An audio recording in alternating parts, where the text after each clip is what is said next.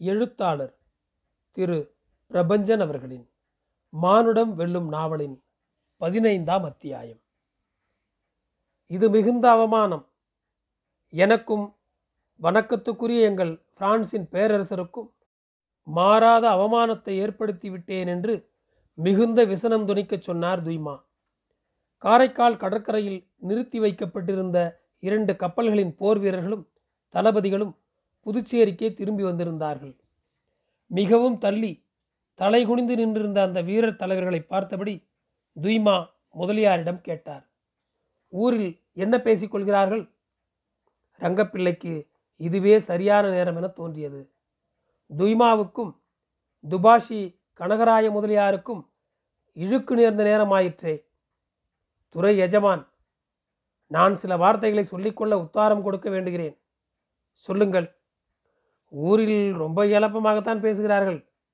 French அரசு வாளை உரையிலிருந்தே எடுக்கவில்லை. ஒரு குண்டு கூட செலவழிக்கவில்லை. அதேபோல தஞ்சை அரசர் சாயாஜி பக்கத்திலும் ஒரு சொட்டு குருதியும் சிந்தவில்லை. ஆனால் நாம் தோற்று போய்விட்டோம். நமது கப்பல்கள் நம் கடற்கரைக்கு மீண்டபோது ஊரார் நம் வீரர்களை பார்த்து கைகொட்டி சிரித்ததை நான் என் கண்களால் பார்த்தேன். ஊரார் துறை பெருமானுக்கு தக்க யோசனை சொல்லிக் கொடுக்க யாரும் இல்லையா என்று பேசுவதை என் காதுகளால் கேட்டேன். முதலியார் தலை கவிழ்ந்து நின்றிருந்தார். செட்டியார் சொன்னார் நடந்தது நடந்ததாகவே இருக்கட்டும். சென்றது இனி மீளாது. காரைக்கால் மக்கள் தாங்கள் பிரெஞ்சுக்காரர்களின் பிரஜைகள் என்று நம்ப தலைப்பட்டு விட்டார்கள். அது இல்லை என்று ஆனால் அவர்களுக்கு ஏமாற்றமே மிஞ்சிவிடும்.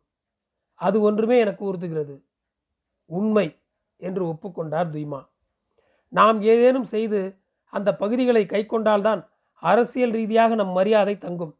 இல்லையெனில் சுதேசி மன்னர்களின் அச்சம் ஆங்கிலேயர்கள் வசம்தான் தங்கும். நாம் அசட்டை செய்யப்படுவோம். என் கவலையும் அது ஒன்றுதான் என்றார் துய்மா. பிறகு அவரே தொடர்ந்தார். நாம் வென்று பிரகாசிக்க முடியாமல் போனாலும் தவறில்லை. ஆங்கிலேயர் வளர்வதோ சுபிட்சம் அடைவதோதான் என்னை உறுத்தும். நம் மன்னர் பிரானுக்கும் அதுவே சங்கடமாக இருக்கும்.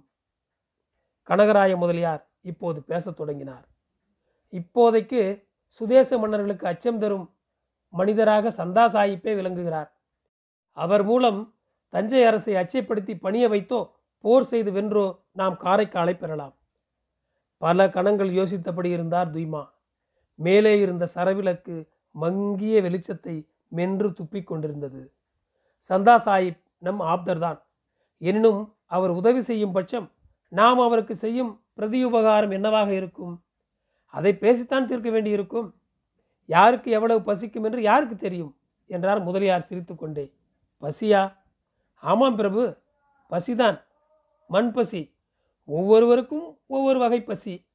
சந்தா சாஹிபுவுக்கு மண் பசி. மண் கிடைத்தால் ஆட்சியும் அரசும் கிடைக்கும். அவரே சுதந்திர மன்னராக அதிகாரம் செலுத்த தொடங்கலாம் அல்லவா? எவ்வளவு காலம்தான் நவாபுக்கு மைத்துன் என்ற ஹோதாவில் நிழலாக வாழ்வது. அவரும் சலித்து போய் கிடக்கிறார். உண்மை என்றார் துய்மா. யோசேப்பு மகன் எலியாசுக்கும் யாக்கோப்பு மகள் லேனாலுக்கும் கர்த்தரின் சம்மதத்தாலும் ஆசீர்வாதத்தாலும் கல்யாணம் நிச்சயமாயிற்று. சம்பா கோயில் சாமியார் ஞானாதிக்கம் ஞாயிறு காலை பூசையின் போது அந்த கல்யாண ஓலையை படித்து வழங்கினார். சேசு மார்க்கத்தில் புதிதாய் சேர்ந்தவர்களும் பழமரபினரும் அந்த ஓலையை அங்கீகரித்தனர். யோசேப்பும் யாக்கோவும் காலையில் பழையமுதையும் சுட்ட நெத்திலி கருவாட்டையும் உண்டு ஆனந்தத்தோடு மன ஓலை எழுத உட்கார்ந்தனர். யோசப்பின் மனைவி நோவால் ராவுகால பொழுதாய் இருக்கிறதே சற்று பொறுத்து காரியம் ஆரம்பியுங்களேன் என்றாள். கதவோரம் நின்று கொண்டு கதவின் மேல் நடுவான் பனை ஓலையால் ஆன சிலுவை சொருகியிருந்தது. அதை பார்த்தபடியே அவள் அச்சம் துணிக்க அவ்வாறு சொன்னாள். நோவால் அந்த வார்த்தை சொன்னதும் இருவருமே திடுக்கிட்டு போய்விட்டனர். தேவன் படைத்த நாட்கள் அத்தனையுமே நல்லவைதான் என்று வேதம் சொல்லிற்று. என்றாலும் பிள்ளைகளை குறித்த அச்சம் பக்தியை காட்டிலும் பலமானதாக இருக்கவே செய்தது. ராகு காலம் முடியும் வரை அவர்கள் நாலு விதமான லோக சமாச்சாரங்களை பேசி பொழுதுபோக்கினர். அப்புறம் மனவோலை எழுதத் தொடங்கினர். தீந்தா கொட்டையாலான மையை தொட்டுக்கொண்டு மயிலிறகு போன்ற எழுதுகருவியால் யோசப்பு எழுதத் தொடங்கினார். உ. சேசு மரிசூசை துணை. ஸ்ரீ மரிசூசை பிரசன்னக விவாக சுபமுகூர்த்த பத்திரிகா. மகா ராஜஸ்ரீ அவர்களுக்கு உபய குசேலபரி நாலது வருஷம் ஒக்டோபர் மாதம் நாலாம் தேதி ஆதித்தவாரம் சுவாதி நட்சத்திரம் கூடிய சுபயோக சுபதினத்தில் காலை ஆறு மணிக்கு மேல் ஏழரை மணிக்குள் சிம்ஹ லக்கினத்தில் எனது சேஷ்ட குமாரத்தி சௌபாக்கியவதி லேனாலை அபிஷேகப்பாக்கம் கிராமத்தில் இருக்கும் மிராசுதாரர் மகாஸ்ரீ யோசேப்பு முதலியார் கனிஷ்டகுமாரர் சிரஞ்சீவி எலியாசு முதலியாருக்கு கன்னிகாதானம் செய்து கொடுப்பதாக நிச்சயிக்கப்பட்டு மேற்படி சுபமுகூர்த்தம் எனது கிரகத்தில் நடக்கிறபடியால் தாங்கள் இஷ்டமித்திர பந்துஜன குடும்ப சமேதராய் நாலு தினங்களுக்கு முன்னமையே விஜயம் செய்து வதூரர்களை ஆசிர்வதிக்க கோருகிறேன். தங்கள் விதேயன் யாக்கோப்பு முதலியார் மிராசுதாரர். மனவோலை எழுதி முடித்தாயிற்று. நோவால் அந்த பத்திரிகைக்கு மஞ்சளும் குங்குமமும் கலந்த பொட்டிட்டாள். ஊர் பிரமுகர்கள் குவர்னர் துரை கனகராய முதலியார் மற்றும் பந்துமித்திரர்களுக்கு அந்த ஓலையை கொண்டு படித்து காட்டி வர நாளும் நிச்சயிக்கப்பெற்றது. கல்யாணத்துக்கு ஒரு நாள் முன்னதாக மாப்பிள்ளை சாரட்டு வண்டியில் வந்து இறங்கினார். கருநீல நிறத்தில் கம்பளி கோட்டும் கோட்டுக்குள் கழுத்துக்காலர் இல்லாத சட்டையும் கீழே பஞ்சகச்சமாக மடித்து கட்டிய பத்தாறு வேஷ்டியும் கழுத்தில் வெளிப்பட்டு தொங்கிய சிலுவையுமாக வெற்றிலை போட்டு சிவந்த வாயுடன் காட்சியளித்தார். அந்த திருக்கோலத்துடனே மாப்பிள்ளையை நாற்காலியில் அமர வைத்து நலங்கு பண்ணினார்கள். அடுத்தபடியாக லேனாலை பட்டுப்புடவை சுற்றி நாற்காலியில் அமர வைத்தார்கள். லேனால் தலை நிறைய பூச்சூடியிருந்தாள் கழுத்திலும் பெரிய மாலை தொங்கியது.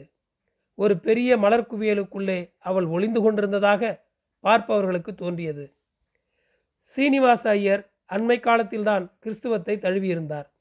தழுவிய பின் அவருடைய ஞான பெயராகிய சீமோன் ஐயர் அமைந்தது. அவர் ஞானியாவதற்கு முன்னர் புரோகிதம் பண்ணி கொண்டிருந்தார். ஞானியான பின்னும் அவர் அந்த தொழிலை தொடர்ந்து செய்தார். கிறிஸ்தவர் வீட்டு திருமணத்தில் புரோகிதம் செய்து வைப்பதை அவர் ஜீவனோபாயமாக கொண்டிருந்தார். ஐயர் வந்தாச்சா? என்றார் யோசேப்பு. வந்துண்டே இருக்கேன் என்றார் சீமோன் ஐயர் கல்யாண கிரகத்துக்குள் பிரவேசித்து கொண்டே. வாரும் உமக்கு நூறு ஆயுசு என்றார் யோசோப்பு. ஆஹா பெரியவர் சொன்னால் பெருமான் சொன்ன மாதிரி என்று அவர் வாழ்த்தை அங்கீகரித்தார் ஐயர். ஐயர் மணமேடையை பார்த்தார். அவர் நெற்றி சுருங்கியது. எங்கே? மணப்பலகையை காணோம். கோயில் சாமியார் ஞானாதிக்கம் சொன்னார். ஓய்! நம்ம மரபில் மணப்பலகை ஏது? நாற்காலி போடச் சொல்லும். மூன்று நாற்காலிகள் மேடையில் போடப்பட்டன. இரண்டில் மாப்பிள்ளையும் பெண்ணும் ஒன்றில் அவரும் அமர்ந்து கொண்டார்கள். ஆரம்பிக்கலாமா? பேஷா என்றார் யோசோப்பு. நூலை திரித்து யங்ஜோப வீதம் தயார் செய்தார் ஐயர். மாப்பிள்ளை எலியாசு முதலியார் இதை போட்டுகிறது என்று எப்படி போட்டுக்கொள்வது என்று அபிநயம் செய்து காட்டினார் ஐயர். மாப்பிள்ளை அதை அணிந்து கொண்டான். ஐயர் மந்திரங்களை சொல்ல ஆரம்பித்தார். ஓம் பிதாவுடையவும் சுதனுடையவும் நாமத்தினாலே கர்த்தராகிய இயேசு கிறிஸ்து நாமத்தினாலேயும் மரியம்மாள் சூசையப்பர் கிருபையினாலேயும் கர்த்தர் சம்மதப்பட்டு தம் அருள்கரம் நீட்டி ஆசிர்வாதம் செய்து அருளியபடிக்கு சிரஞ்சீவி எலியாசு முதலியார் இந்த பொழுது லேனாலை விவாகம் செய்து கொள்கிறார். பரமண்டலத்தில் இருக்கிற எங்கள் பிதாவுக்கு இது சம்மதி. ஆமென். யாக்கோபு முதலியார் பொன்னாலான மோதிரம் ஒன்றை ஐயருக்கு அளித்தார். மாப்பிள்ளை பொன்னோட விரலில் இந்த மோதிரத்தை அணிவிக்கிறது. மாப்பிள்ளை அப்படியே செய்தான். தாலியை தேங்காயும் மஞ்சள் கலந்த அரிசியும் நிறைந்த ஒரு தட்டில் வைத்து சுற்றுக்கு எடுத்து போனார்கள்.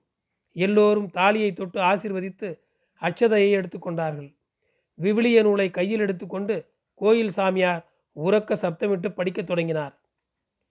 ஆபிரகாம் ஈசாக்கை பெற்றான். ஈசாக்கு யாக்கோபை பெற்றான். யாக்கோபு யூதாவையும் அவன் சகோதரரையும் பெற்றான். யூதா பாரேசையும் சாராவையும் தாமாலினிடத்தில் பெற்றான். பாரேஸ் எஸ்ரோமை பெற்றான். எஸ்ரோம் ஆராமை பெற்றான். ஆராம் அமினாதாப்பை பெற்றான். அமினாதாப் நகசோனை பெற்றான். சாமியார் படிக்கும் வேத வாக்கியங்களை ஜனங்கள் செவியை கண்ணாக்கி வாங்கி புரிந்து கொள்ள முயன்றார்கள்.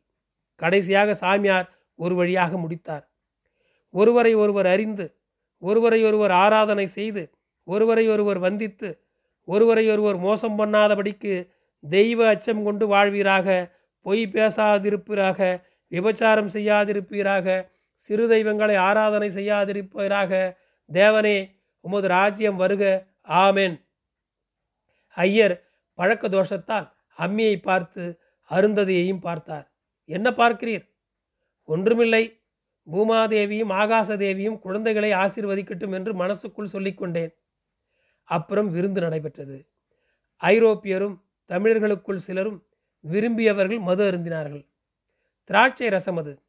பிரான்சிலிருந்து அண்மையில் வந்திருந்த கப்பலில் வந்து சேர்ந்த சரக்கு அது. கப்பல் கப்பித்தானுக்கு லஞ்சம் கொடுத்து பெற்ற போத்தல் அது. மிக பழங்காலத்தது. ஆகையால் மதுரமான பழமனமும் இனிமையான சுவையும் கொண்டிருந்தது. நாக்கில் சொட்டுவிட்டு கொண்டாலும் சுர்ரென்று கட்டை எறும்பு கடித்த எரிச்சல் தரும் காரணத்தால் அதை சிறந்த மது என்று அனுபவஸ்தர்கள் உரைப்பர். அவ்வகை மது தாராளமாக திருமண வீட்டில் பரிமாறப்பட்டது. மது உண்டால் காது அடைத்து போகும் போலும் எல்லோரும் எதிராளிக்கு காது கேட்காது என்ற எண்ணத்தில் மிகுந்த கூச்சல் போட்டு பேசினர். சைவர்க்கென்றும் அசைவர்க்கென்றும் உணவு தனித்தனியாக தயாராகி கொண்டிருந்தது. ஞானாதிக்கம் சாமியார் யோசோப்பை அழைத்தார். குவர்னர் துறை வரும் சமயமாயிற்றே அவருக்கு வராகன் பட்டு சகாலத்து மரியாதைகளெல்லாம் தயாராக எடுத்து வைத்திருக்கிறீரா? என்றார். தயாராக இருக்கிறது சாமி.